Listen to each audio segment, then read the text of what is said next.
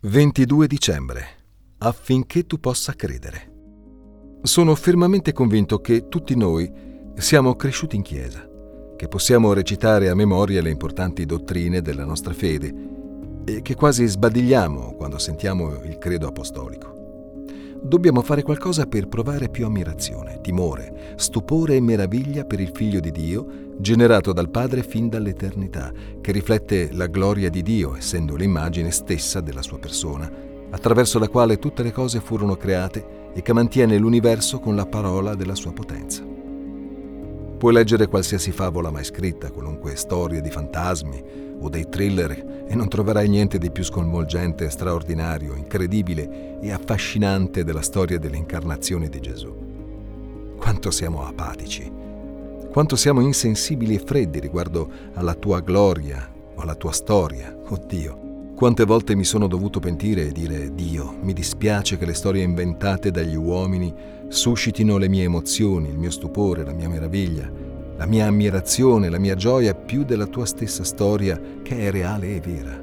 Forse i film di fantascienza ci sono d'aiuto sotto alcuni aspetti. Possono umiliarci e portarci al pentimento, mostrandoci che siamo capaci di provare quello stupore e quella meraviglia che così raramente proviamo quando contempliamo il Dio eterno e la gloria cosmica di Cristo. Quando Gesù disse per questo sono venuto nel mondo, Giovanni 18, 37, disse qualcosa di gran lunga più sconvolgente, incredibile, straordinaria e misteriosa di qualsiasi altra asserzione di fantascienza che tu abbia mai letto.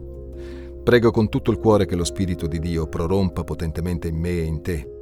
Desidero che lo Spirito Santo faccia irruzione nella mia vita in modo impressionante per risvegliarmi e farmi vedere la vera e inimmaginabile realtà di chi è Dio. Uno di questi giorni un lampo squarcerà il cielo dall'alba fino al tramonto e il figlio dell'uomo apparirà tra le nuvole con i suoi potenti angeli, in un fuoco fiammeggiante. Lo vedremo chiaramente e per via del terrore o per pura eccitazione tremeremo e ci chiederemo come abbiamo fatto a vivere così a lungo con un Cristo addomesticato e innocuo. Questa meditazione è tratta dal libro La buona notizia di una grande gioia di John Piper, edito da Coram Deo.